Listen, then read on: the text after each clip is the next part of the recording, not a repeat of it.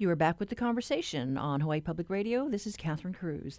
Today we're talking about adapting in these COVID times. Uh, joining us this morning, Jim Barahal, President and CEO of the Honolulu Marathon. He's also a physician with Doctors on Call, and he and his committee made the call to cancel the Hapalua Half Marathon back in March due to COVID. Uh, he is working on a revised plan for the Honolulu Marathon in December. Good morning, Jim. Good morning. I'm glad you could join us today. You know, we also we also have Lori McCarney on the line. She's the former CEO of Biki Bikes. She's the executive director of the Hawaii Bicycling League. And the nonprofit uh, league canceled the Haleiwa Metric Ride and also the 10th annual Zach's Ride in Paradise, though fundraising in Zach's memory has moved virtual. It has prepared sanitation and uh, distancing protocols for the Honolulu Century Ride in the hope that the ride in September will be allowed to take place. Hi, Lori. Hi, good morning. Well, you know, we're going to keep our fingers crossed for the September ride, but it's anybody's it's anybody's guess right now.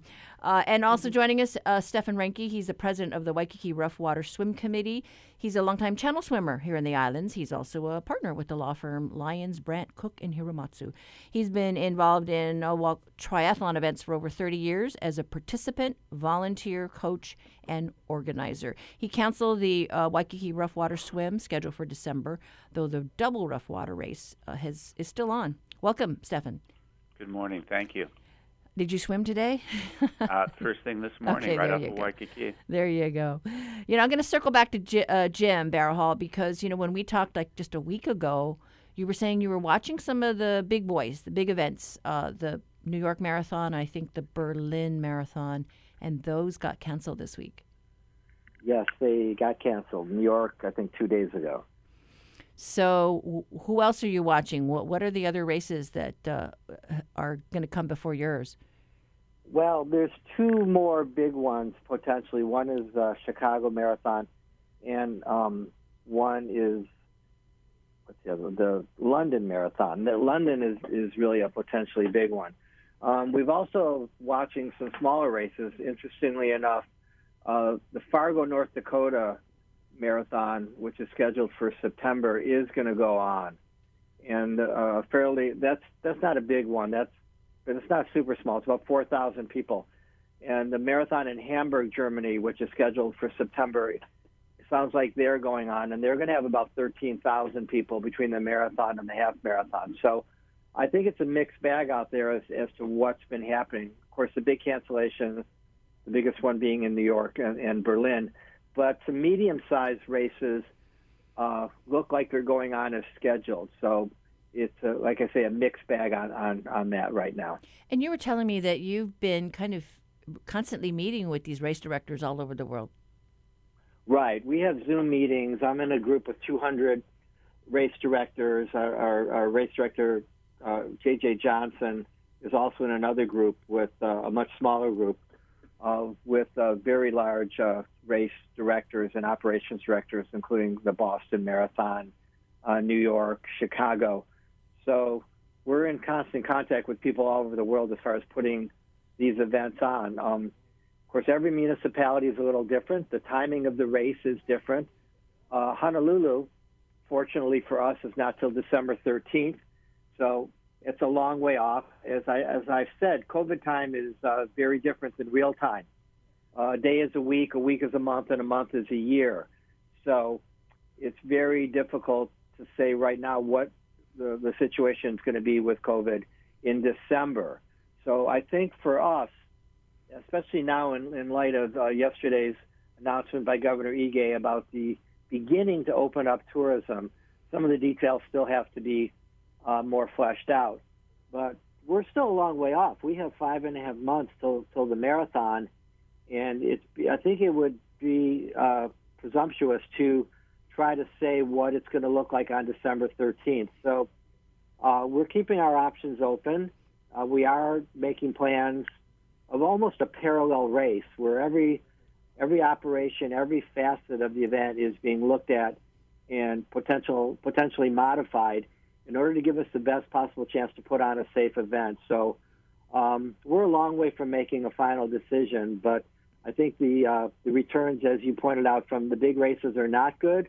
On the other hand, we have some medium-sized races that are going forward, and anytime anybody can put an event on uh, and do it successfully, then that's going to increase the odds of another event such as ours uh, being held. So we should just tell the runners out there just keep training. yeah, keep training because the exercise is always good. And um, like I say, five and a half months is in, in COVID time is a long, long way off. Okay. Well, uh, I know Lori on your uh, uh, website, the Bicycling League says, uh, you know, cycling isn't canceled. There may be some events that aren't being held, but cycling is not. cycling is definitely not, and definitely one of the things that we've seen is a lot more people biking. And um, uh, during the COVID pandemic, especially as people were only allowed to go outside for essential uh, essential business, and one of those essential things was to exercise. And so um, I think a lot of people, when they couldn't go to the fitness center or do some of the things that they used to do, said, "Hmm, I have a bike sitting over there. Maybe I'll take it out for a ride." And uh, with less traffic, uh, then it felt safer, and it was. You know, there were fewer cars to uh, deal with, so so more people started biking and being outside, and um, and now that's awesome. You know, I did have a flat tire, and I uh, took it into a bike shop, and uh, and they were saying, you know, gosh, we everybody's you know bringing out the bikes from under the house, and you know they're they're just going gangbusters with tune-ups. And I did call every single bike shop, I think across the state, just to see how they were doing, and the story was the same. It's like uh, the bike sales, bike repairs were up. Uh, you know, maybe some of the business with the renting bikes with uh, for the triathletes, that kind of thing. Um, uh, that was down, but uh, definitely more people out there biking. Yeah, and that's great. I mean, it's a great form of exercise and transportation. It's sustainable. It's affordable. There's a lot of good things about a bike. Now, you had to cancel the. Um, you, I think you postponed the Haleiwa Metric, right, initially, and now it's officially canceled. Yes, yeah, we kept. You know, back to COVID time, I guess. Uh, we were originally planned to have our Haleiwa Metric Century in April, then we postponed it to June, and then we postponed it to July, and then we had to cancel it. And so um, people were, had the option to defer till next year or donate to us. We are a nonprofit. Um, but that was just one. We try to wait as long as we can. So it's like full steam ahead. Uh, we worked on protocols uh, for uh, safety as far as social distancing and virus spread among participants and volunteers worked on sanitation uh, protocols at aid stations. But when it came down to it, it really came down to outdoor events are limited to groups of 100 or less. And as people have asked me about that, they've said, yeah, but wh- why can't you do this and why can't you do that and why can't you do the other? Um, it really came down to that. And I think that the way I explain it to them is let's say that you were a hair salon and you had developed all sorts of ways that you were going to keep people safe um, you could go in and present those and everything, but but still, the people who who put down the guidelines for opening, they had to be consistent with everybody, so they couldn't say, yeah, this person's doing this, so that's okay, and this person's not. So we're going to let this salon open and not that salon. It has to be, I think, pretty under pretty standard for people to um, people overall to understand. So um, so while we prepared a lot of protocols and worked on a lot of different things, we really we're not able to uh, put it on because of the 100 person event limit. Right, and I think that's the that's the stickler, right? It's like, okay, yeah. what is the snapshot in time? What is the mayor allowing as far as groups meeting? Because we, we saw that right. change over the last couple of months. Um, how many right. people does the Century Ride normally attract? Well, the Century Ride, we will tend to be somewhere close to 2,000 people overall. Uh, okay. Uh, that's local and uh, international registrants. And so that throws another sort of um, question into um, um, the event is what would registration look like this year? Will people travel um, to participate? Even if they're able to, are the, is there going to be hesitation about traveling? You know, we don't know. Um, everybody's going through this for the first time. Right. And Stefan, I know uh, early on this year they canceled the uh, North Shore Swim Series, and then um, the rough water uh, as well. So, uh, what's your take on, you know, what led up to those decisions? Well, I think there's a number of factors, and and when those races were all when the decision was made that it wasn't safe to hold those races, it was not just COVID safety, but it was also the fun, the event. There were ways of putting on events that may be safe, but guess what? They're not any fun anymore because at the end of the before the race you can't congregate and talk to your friends and after the race you can't stop and have a conversation about the event. So all you're doing is the race itself and somehow that you lose the spirit of the race, spirit of the event when you can't have the full uh, uh, production. So we thought that through and and and frankly, you know, racing is great. And, and, and what Lori does and what Jim does, that putting on these events that people can have a, a, a, an event that they can train for and point out. It's good stuff. Nothing wrong. And same with the swimming. But the most important part isn't the race, it's the lead up to the race. It's the training. It's, as Jim said, it's healthy to run, it's healthy to ride your bike, it's healthy to swim. All those things are still possible, particularly in our state. We're very blessed with good weather, wide open waters, and, and frankly, good roads lately. So the most important part is doing the training, not the event itself. And our th- sense was if we couldn't put on a safe and fun event, it was best to postpone, pick it up again next year. So, uh, how many participants do you normally have in the rough water? The rough water can range anywhere from about 700 to 1,000 uh, people in the race, but add in a couple of, a couple hundred additional volunteers and anywhere from 400 to 600 spectators, friends and family that come down to watch. So we're looking at a, around 2,000 people that are involved with the event. Um, and, and of those numbers, well over half are from uh, offshore. They are from neighbor islands. They are from the mainland. They're from um, international participants from Japan, Australia, New Zealand, and Europe. So we have a, wide range of people that are, are involved. Now, uh, you know, we did also reach out to um, Raul Boca with Boca Hawaii he puts on a number of uh, uh, triathlon and running events uh, here in the state. Uh, he just yesterday he canceled the Nawahini Triathlon, which normally would be in July, and the Lanikai Triathlon was also canceled early this spring. And still up in the air for him is a family triathlon at the Four Seasons Hotel at Ko Olina. But here's what um, Raul had to say.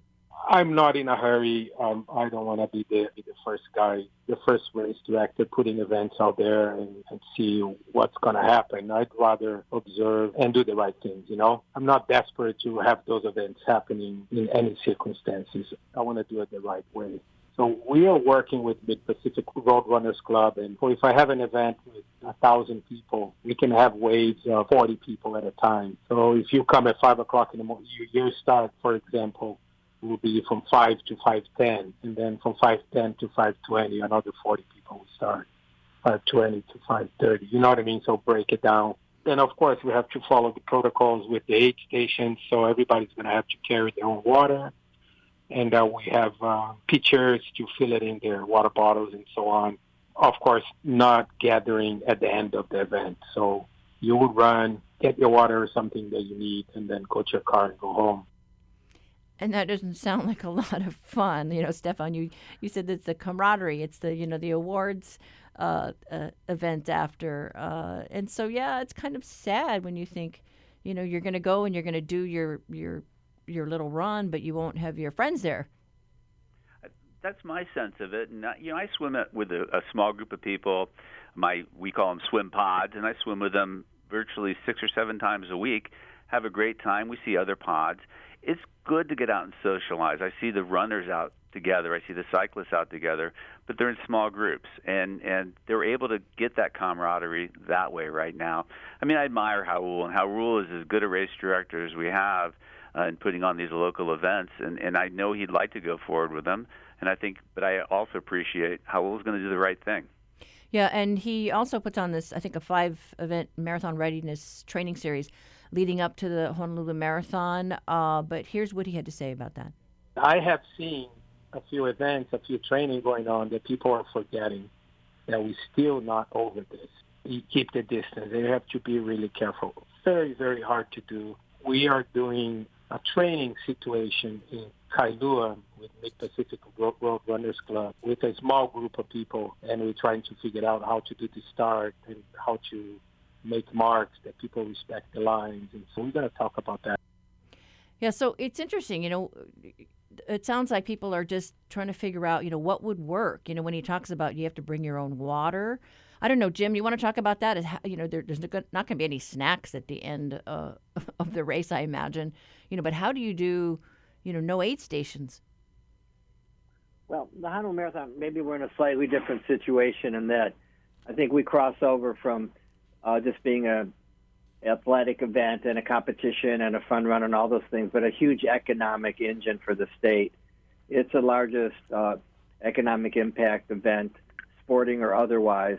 Our economic impact is approximately $140 million. We're bringing in approximately 40,000 people from outside of Hawaii, uh, including almost 30,000 people from Japan. So I think from that point of view, it's a little, it's more like a moving convention than it is uh, a running event. Um, it's also a hot weather marathon, so we have needs in terms of operations. The fluid replacement is, is extremely important. I think that I, I do think there's a way to put on the event safely. I think we know how to do it. Obviously, um, it would be optimal if another marathon is put on first, and that's why I mentioned at the at the onset of this this talk about Fargo and Hamburg Marathon. I think everybody kind of has an idea how to do it. And the first person, the first event that actually does it is going to be carefully watched. And I got to tell you, we're more than happy to be the first one. We're mm-hmm. willing to step forward. Uh, we think we have the experience in putting out events. We think we have the resources. Uh, and uh, we hope they'll have the support of the city and the state. No one's going to go and give a green light or give a permit if it's not going to be anticipated it'll be safe. But we're still being optimistic. As I said, it's a long way off. There are ways to do this that increase the safety profile. I don't think you can do anything in the world that doesn't have some element of risk. But we think we have a plan, and we think uh, we know our uh, we will have the support when time comes. If it's if it's completely impossible, it won't happen. But we're willing to put the event on. We think it's very important for the state. We think tourism is very important for the state. I see the economy crashing all around us here right now. We have 250,000 people out of work, and we're happy to step forward and show that this type of event can happen and that it can happen safely. Now, a lot of your participants come from Japan, and there's been talk about establishing some kind of bubble, you know, with Japan or New Zealand or, or other places where COVID cases are, are the numbers are low. Uh, so, th- you know, how does that work with the marathon? Well, I haven't heard anything uh, about the travel bubble. Yesterday's announcement uh, didn't specifically reference that. It seems to be more directed toward mainland. Uh, we would welcome a travel bubble. Uh, right now, we have about 9,000 entrants in the event. These are predominantly Hawaii people that signed up at our early entry in January. So they signed up pre COVID and actually long before we canceled the Hapalua, which is a 10,000 runner event, we canceled that in March. So we have 9,000 approximately local runners. We would welcome a travel bubble from Japan, Australia, and New Zealand.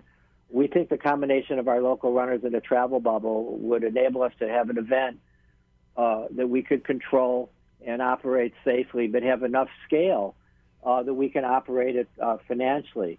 I think lost in this discussion a little bit is is all all events, big and small, are businesses as well, and so you also get into a situation where you have to have a critical mass of of participants, which generally means revenue, to actually have the resources to put on the event. We, the Honolulu Marathon, doesn't get any financial support from the state.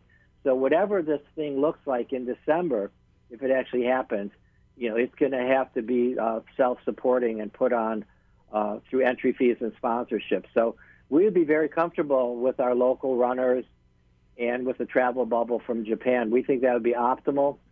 Uh, we think that would give us enough financial support and critical mass to actually put the thing on and control the uh, the, the situation uh, uh, quite well. So that's actually what we're hoping for. Are you talking to anybody, you know, either with HTA or with the state about that possibility even? Uh, yes, I am. Okay. All right. Well, we you know have a comment from a listener who says people are supposed to maintain three feet of distance, but often disregard the guidelines. Can signs be put up to remind race participants, and will people even obey them? Who wants to take that? I'm happy to take it because this is something that's coming. up. This is Jim. Mm-hmm. Um, I think uh, one of the other participants mentioned earlier. I think it was Raul actually. Raul in his recorded uh, comments talked about the smaller uh, races, uh, the mid-pack races he puts on. Very nice events, and by using kind of staggered starts, it's somewhat easier to control the distance. I mean, I understand that the six feet social distancing is kind of the standard in Europe. Uh, the distance was uh, uh, two meters, which is slightly longer than six feet. But that that restriction is being uh, changed in the United Kingdom, starting on July 4th, to one meter, which is uh, 39 inches. So it's a little bit over three feet. So, like everything else, we learn something every day. Things can change every day. So even the social distancing recommendation, it's it's quite possible, given what's happening in Europe, that that could be a completely uh, different recommendation in December. So it's why we all have to just kind of uh, stay in communication, see what's going on, and see how things change. So right now, as I say, July 4th in England, which has been quite hard hit by this, is lowering that recommendation, and it's mainly for pubs to be to be honest with you. It's going down to one meter. So um, it also requires close contact with somebody. So the social distancing thing, if somebody were to run right by somebody, to be honest with you, um, the chance of you uh, getting COVID from that are, are pretty small. But that I want to I want to bring up another issue, and I know we have an attorney here on the on the line, and he can weigh in on this too.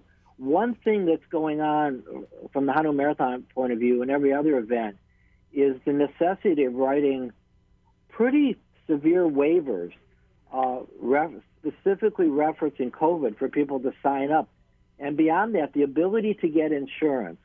Our event is insured by United States Track and Field, so no matter what we do on this end, no matter how much support we get from whatever entity, at the end of the day, the insurer is going to be the one that determines whether you can put on the event. So that's another factor that we can't control. We have to get insurance and certain criteria will, will almost certainly have to be met. And since we get our insurance from the official governing body, uh, that's why we would uh, prefer that a, a, medium to large size United States race occurs before ours. But I haven't heard we can't get insurance. I'm just saying that the legal ramifications of this, liability waivers, and the insurability of the event is actually quite important. Okay, Stefan, you're the uh, attorney here. you want to well, jump in? this is Stefan. I want to be just a little bit careful here because I never know when some insurance company is going to hire me to, to litigate this issue. But, but I've looked at it too, and we looked at it also. We were able to get insurance this year, but it had a COVID exclusion in it. Mm. And the recommendation, and I've, I've read a lot of articles and, and, and did some research, and the recommendations from insurers and, the legal field is that you have these waivers in place, these specific COVID infectious disease waivers that people sign up uh, or have to sign off on. Um, I know from my own experience in the state of Hawaii that the ra- most waivers are only good as to negligence and not as to gross negligence, which puts an additional burden on races to make sure that when they've created these safety guidelines, they've done so in a fashion that's not that is not reckless or taking or, or disregarding known safety um, obligations or recommendations, and that's very tough because COVID's become a political ball, as everybody knows. Anybody that picks up a paper or reads it on the internet knows it's become a political ball, and you can find arguments on both sides, and that's difficult for those of us who simply want to put on an event.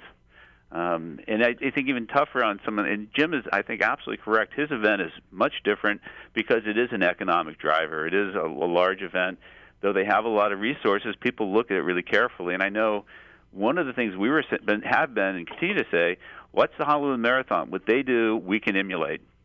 Okay, well, if you're just joining the conversation, we're talking about the cancellation of many of our beloved race events here in the islands and the prospect of rescheduling them. Uh, our guests, Jim Barahal uh, of the Honolulu Marathon, Lori McCarney, Executive Director of the Hawaii Bicycling League, and Stefan Reinke of the Rough, Waikiki Roughwater Swim Committee.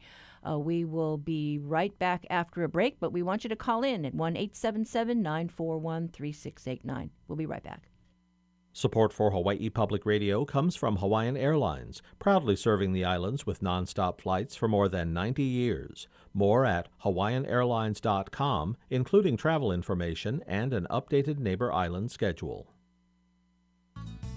Tune in to HPR1 Saturday night for the next Hawaii Public Radio Presents Blue Note virtually live. This week, singer-songwriter John Cruz plays songs ranging from Hawaiian to blues, folk, R&B, and more.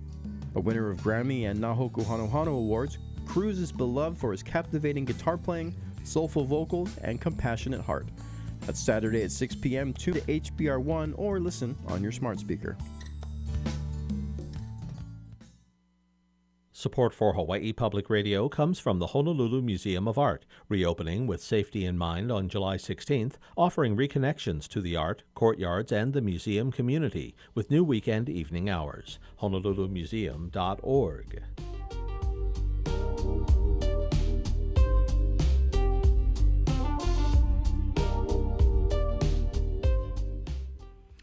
We are you are back with the conversation, and this is Catherine Cruz. Uh, I want to go to Lori McCarney. You know, Lori, uh, you know, you're a nonprofit, and uh, you know the money that you raise uh, with these events that you put on, you know, goes to fund the bicycling league and the events and the education programs. And you've had to pivot.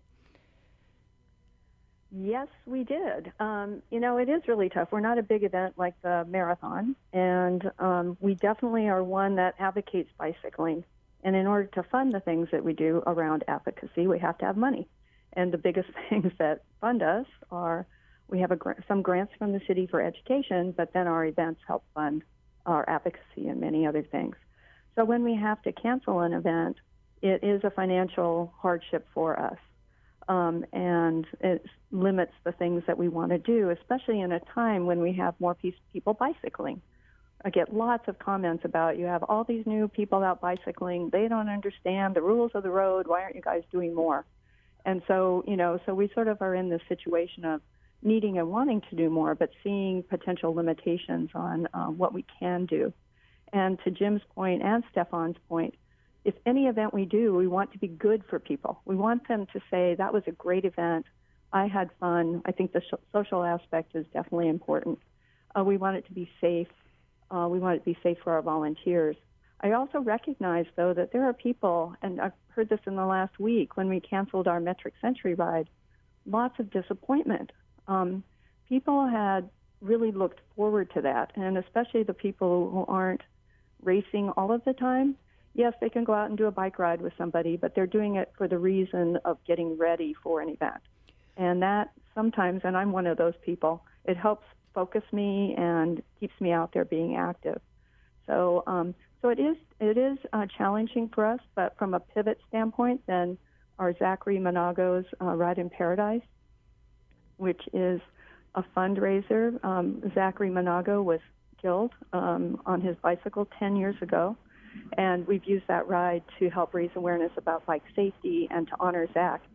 And that one we couldn't hold, so we went virtual and did a number of different things, video contests. Uh, um, pictures, memories of Zach, memories of what have you, to try to continue to uh, keep Zach's memory alive during this period of time and also to raise funds for bike safety. Yes, and bike safety is what it's all about. And, you know, we did get a call earlier uh, from a listener, Mary in Kaimuki, and, and she commented that, you know, she's uh, seen more people outside running and biking. Aloha, this is uh, Mary from Kaimuki over the stay at home orders and um, even beyond, as I go running or cycling in my neighborhood, I see a lot more folks that I maybe hadn't seen previously, um, especially cycling, women, children, family cycling. I want to see this as a silver lining to the crisis we've all gone through. How do we continue to have, keep up this momentum, have people continuing to be outside, running, cycling, swimming, even? So I'm wondering, what do we do to keep up this momentum given that kind of events are on pause or are in question. I know for me, I don't run oftentimes regularly unless there's an event coming up, or I don't cycle long distances unless there's an event coming up. So, what can we do as a community to help keep up this momentum? Because it's one of the things that I've loved the most seeing um, throughout this crisis period. You want to talk about that, Lori? Yeah, uh, why don't I jump in here? You know, I saw that too, and I thought, oh wow, this is fantastic. Before COVID, everybody's inside on their electronics, and then during the pandemic, everybody's outside. So how do we keep them outside? And um, one of the things that we've seen in other cities are what's called open streets. And what a city has done is they said, we want people to be outside exercising. It's a healthy behavior. It will help their immune systems. And so, seeing that that was happening other places, the city um, was interested in doing something like that. And um, I contacted them and um, helped them uh, and working with the Waikiki community put together Kalakaua Open Street Sundays. And that was designed specifically to help keep that going. You know, uh, and and and people say, well, why isn't that an event? I've gotten that question before, and I said, there's no event. It's just the streets closed to no cars. That's basically the event. Um, we let people know about it, but that was it. And anything that we did by circulating and volunteering was just to keep people moving. So it wasn't activity. It wasn't a um, you know congregating, and we were very conscious of social distancing. So those kinds of things are what we need to keep working towards. Is how do we help people continue to see that biking with family or biking without worrying about cars is a good thing to do, so that more people then provide that kind of support to people in um, in the government or in our cities that want to do that. So so it takes people seeing what's possible, which they could see some through um, the pandemic with people out exercising more, and then they can see through open streets that allows them maybe to think, well, maybe we can provide safe places for people to bike and run. So so moving along that thought process is what we're trying to do. Okay. And you know, Stefan, we did have a conversation, oh gosh, I think it was back after the Waikiki rough water, where there were a lot of rescues of swimmers in the water. And uh, I think at that point we were talking about okay, does there need to be kind of a reassessment when you have a large group like that? Um, do you need to limit the size of the swim and make it, you know, where you have to qualify to participate? But it's one of the great things about the rough water is that, you know, you do get swimmers of all um, levels. Uh, Catherine, I'm gonna I'm gonna work on your language though. You said rescues, and we actually didn't have a single rescue at this year's rough water. We had assists. Assists, okay. And, and the difference is, is, is, is people that need to be rescued are in a, in a, in a position where they can't make it to shore under any circumstances and the risk of imminent danger, as opposed to someone that says, "Hey, I'm having a hard time. Someone give me a hand." That's what we really had. I have to say, if there's any silver lining in, in the event not going forward this year, is that we were looking at almost the same tide conditions, wind and tide uh, conditions for this year's event as last year's event. So it would have been a challenging year this year. Uh, that said, uh, you know, I, I really like Lori's uh, the event that's going on right now, which is the non-event, opening up the streets. I noticed during COVID that more people were getting in the water when the beaches were closed. So you weren't allowed to go lie on the beach. They'd go down to the beach and get in the water and I'd go down to Kaimana to go for a swim, and there'd be hundreds of people, not on the beach, but in the water. It was really great to see. I like Mary's question, and, and I think it's one that we all have to ask ourselves. How do we keep this momentum going? Is it uh, uh, having virtual events? Is it uh, hopefully, once again, hopefully the marathon goes forward? Hopefully the Great Aloha Run goes forward. I know that's on track. It's a February event, so hopefully they can get some guidance and help from the marathon experiences, the Honolulu Marathon's experiences, uh, to put on their event this year because that's how we keep people going. We do give them goals. We give them things that they can do. I tell people, look at look at the other athletes you know. For example, like the University of Hawaii, the swim teams, and emulate what they do. Do what they're doing in order to keep yourself going in your own sports. Okay, we do have a call on the line. Uh, Don from Hawaii Kai. What's on your mind? Hi, um, I'm a friend of Lori's. Uh, she knows me out on the road. Uh, I was busy training to do the Transamerica bike race, which is a 4,200 mile race across the United States. It was to take place in early June, and I didn't want all that training to take to uh, go for naught. And fortunately, since Hawaii's roads have been open for bicycles, I was able to enter into a virtual race across America where everybody's miles get logged on, onto a map of the United States. And eventually, hopefully, I will reach 4,200 miles of cycling this summer and will have completed the race, even though it was done without socialization. So I thought that was a, an interesting way to go about using the training to your advantage and still having an event, even though it's sort of a non-event. All so right. I'll, I'll stop there and leave it. For All right. Thanks so much Can for I that. just, can I just ask Don where he is now? Because last I checked him with in Oregon. I am right on the border going into Idaho on my race. So I've done about 680 miles, I think. Okay. Well, good for you. That's great. You know, we do had uh, a, another comment from a caller who said that you know we're putting a lot of value on bike races, but he feels that Hawaii's roadways are very bike unfriendly. But you know, during these COVID times, uh, I have to say I've had wonderful rides downtown, and there was no traffic. It was quite lovely. Yeah, I think you know I can agree that we have there are many improvements we can make in our roads, and um, but again, I'm hoping as more people are experiencing being out biking that they will provide support and let their representatives know that they want better roads for biking, better, safer places to bike. And uh, we did have uh, someone else write in on Facebook. Andy Lee Jackson says uh, his story is he rides his bike for fitness, training for life. He was logging more miles uh, because his gym was closed, but last month he was hit by a car. No serious injuries, but uh, my only bike was damaged, he says, and needs to go to the shop for repairs. It's been a month and a half, and the bike is still not fixed because of the backlog of new business.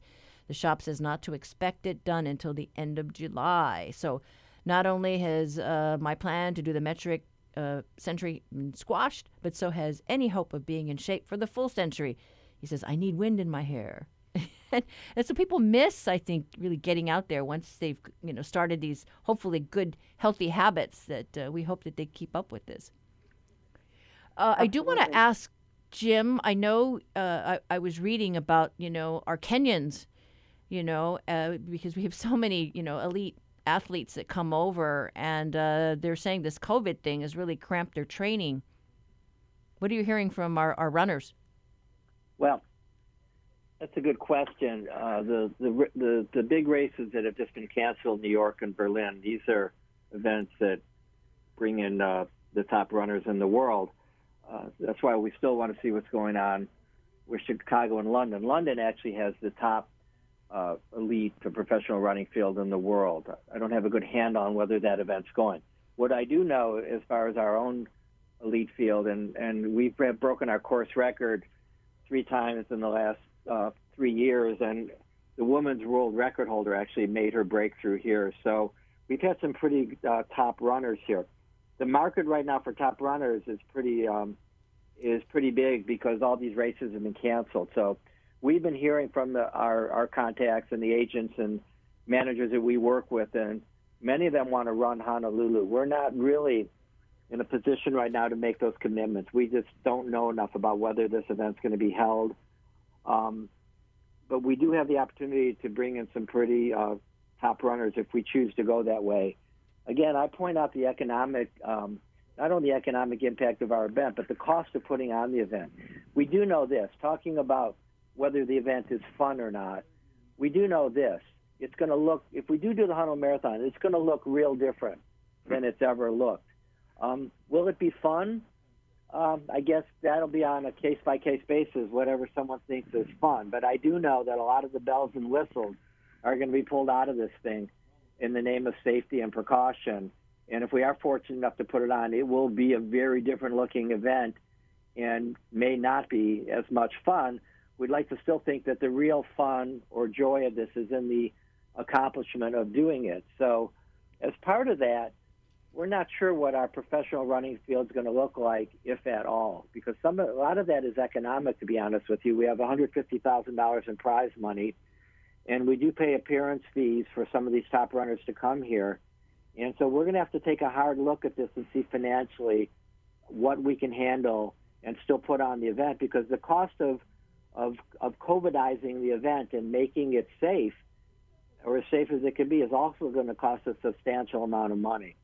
So that's something that we're looking at, and and uh, but the many top runners and their agents are interested in running Honolulu. Well, you know, maybe we should segue on that because I consider you folks all, you know, elite athletes. And Lori, I understand that you just uh, qualified for an Ironman, uh, and the big question is, is it still going to go?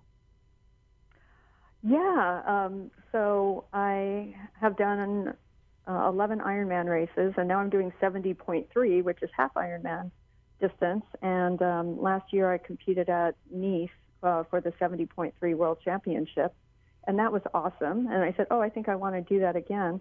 So I went to, I, was able to race in Sydney, Australia, and qualify for the 70.3 World Championship, which is supposed to be held in November in New Zealand. However, um, that's been deferred, but no date has been set, and there's questions on if it will, when it will happen, if they'll roll it in uh, to another uh, event or what. And interesting Ironman wise is that for the World Championship races, you have to qualify um, to be invited, right? So if there all the races that lead up to these World Championships are canceled or deferred, then their number of people that qualify for the race is reduced. So uh, what I've been interested in seeing is a lot of people who are doing uh, virtual races for Ironman, and they're tr- they're using those. There's a certain number of slots that they're identifying to allow people to uh, um, to qualify for those races. So so Ironman's trying to pivot around it, and I don't know how many of the people who are trying to qualify are sort of taking that up. Uh, but many of the Ironman type athletes are extremely type A personalities, and uh, you know they need that pain or something you know, that keeps them focused and going forward. So um, that's a big question mark in my mind. I know that the uh, the Ironman World Championship in Kona is now scheduled for February, and um, so assuming that that goes on, and assuming they're able to qualify people to make that worthwhile will be um, interesting. And you mentioned that there was a cancellation, though, right? Just this week. Uh, there was just a uh, well, there was just a cancellation of a race that was supposed to happen in Texas, which I know a lot of people were looking for forward to um, to start qualifying. I'm following the Ironman 70.3 qualifications um, because race after race has been canceled, and I don't know of one that's been held yet.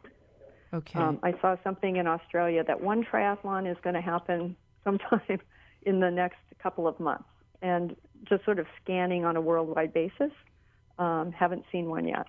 Yeah, it's pretty complex because each country is dealing with COVID in a different way, and they have their own, you know, travel restrictions, et cetera, et cetera. Uh, we Yeah. did reach out to Diana Bertsch uh, with the Ironman uh, group, but have not heard back. Uh, but yeah, it'd be interesting to see because that's such a challenge when you're talking about you know international competition. Yes, and qualifying for it. And uh, Stefan, I understand that the the channel swims have been canceled, right? Well, the, the, the formal channel relay swim has been uh, canceled. The Maui Channel Relay, which is an event that is held on Labor Day weekend, has been held for over 30 years. Uh, in fact, I think closer to 40 years. Uh, and uh, it's it's a, re- a relay event that uh, goes from uh, Club Lanai uh, to Ka'anapali Beach. It's canceled, but actually the individual channels are still wide open. That ocean is still out there, and I've been encouraging people that I know that say, "Well, what am I going to do? The races are canceled." To say, pick up a channel swim, even if you don't want to do it solo, all by yourself. Uh, you could do it as a relay. You could you could do it with friends. In fact, the group I'm training with, we're going to do a, at least one Maui County, County channel next week. Now that Inter Island, uh, ne- next month rather, now that the Inter Island travel is open. So the channels are open. There are goals you can uh, find for yourself. Um, hey, but I have a question. Can I ask Jim a question real quick? Sure.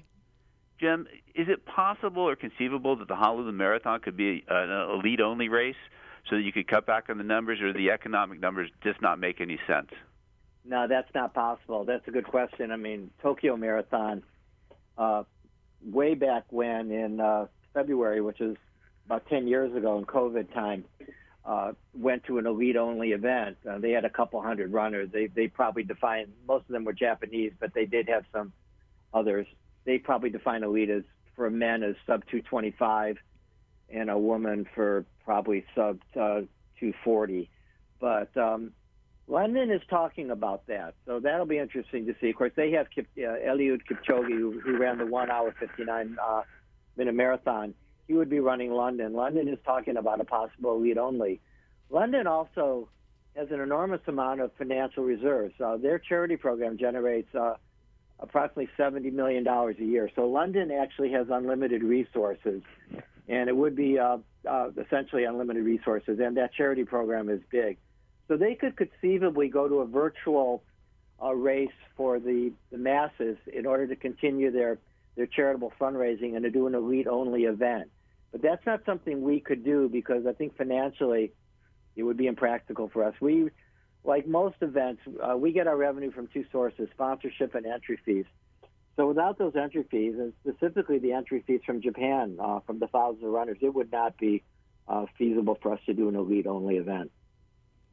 And Jim, I have another question for you. You know, because uh, you, you're a doctor, and then we hear a lot about you know the drift. You know that the the COVID particles are in the air, and you know you get people running past, and and uh, so I don't know. How are you looking at that as you see people out there uh, running past and maybe not distancing? Well, again, like you know, as a as a doctor, um, I, I don't want to go too far in that direction. It's not my field of expertise, but um, from what I have read and experienced, um, you have to have close contact for some amount of time. If you look at, for example, at Hawaii Pacific Health, an organization I'm a part of, and I'm not speaking for them, but I, I can't speak to the antibody tests that were done uh, on a number of employees at Hawaii Pacific Health, including me. Quite a quite a large testing sample, 4,000 people were tested, and the positive rate was extremely low. And these included frontline workers. Granted, they were using you know protective equipment, but you would have thought that with that type of exposure and conducting the test, that, that more would test positive, but actually very few did. Um, so I don't think that type of minimal exposure. Uh, I wouldn't put the, the odds at zero, but it's generally not what it takes to get this, at least based on, on the testing that we've seen. We've also seen that anecdotally here in Hawaii, where you see these these uh, these groups of, of family members together. You'll see like 10, 10 people test positive. So um, I do think that it's possible, as was mentioned earlier, if you if you put on a race and you stagger the start. Again, uh, Raul was talking about that. If you spread people out at the start and you spread people out at the finish, which is something we're definitely planning on doing. To be honest with you, we haven't talked publicly about what our plans are, but one of those uh, clearly involves our starting grid uh, starting this race over a period of excess of two hours. We would not do a mass start. We would start people over a two-hour period.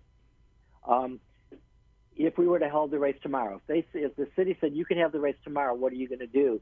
That would be one thing we would do. Another thing we would do at the finish line is people would would get through that finish line. They'd be given a bag, they'd be given their medal, and they're kind of out of there. They could go into the park, and we would make sure that social distancing was enforced. So this is the kind of methodology to try to restrict uh, the close the close contact with people. Um, as far as the course, I think a quick pass by somebody is not going to get you COVID. We do have some areas on the course that are very congested, particularly Diamond Head, and we are looking at that area and are considering a course redesign uh, for that area. But that will require the co- cooperation of the city, which I believe we will get. But we're not close enough to the event to even request that yet. So we are looking at the entire event to really address what you just said. How do we reduce that, that contact with people as much as possible? I don't think a quick pass is is going to be dangerous. As far as wearing masks, I think the studies are are being shown that exercising um, for a continuous period of time, especially in warm weather, is probably not something that we're going to want to do. I don't think it's safe. Uh, we do have a hot weather marathon uh, it is difficult to, to wear a mask the whole time. Well, I have to share. I was over at Kaimana Beach, and I was by the wall, and I was waiting for my, you know, my my turn at the shower, and I was distant six feet. And then I bent down to pick up some trash, and a little boy jumped up on the wall and sneezed on me, and I froze. you know, thinking, you know, you know, you can't plan for it, right? You don't wear a mask when you're out there exercising, but yeah, right. you just never know. Uh, any, uh, I don't know, final thoughts, closing thoughts as we run out of time here? Uh, let's go around the table. Uh, Lori? So I guess that I would say that all of us want to want to have good events, but we want our participants and our volunteers and everybody involved to be safe. And so we're weighing a lot of different factors. It's not as easy as just, it's not like we know 100% of what the situation will be. Um, we know what it is that we want to deliver, and we're trying to work within uh, what we know and what we can plan to do. Stefan? Well, I'm, I'm looking forward to continuing swimming and keeping people in the water as much as possible throughout the summer and the winter. I'm looking forward to seeing uh, Jim put on a, a great event and the, the marathon going forward as scheduled. And looking forward very much to 2021 when hopefully we'll be able to put on events like we did in the past. Okay, and Jim? I think all these events, you know, the swimming, the biking, the running, I think all of them at their core is an affirmation of life. And I think that what COVID has done to, to everybody is is uh, is change is changed it for everybody and created a great fear.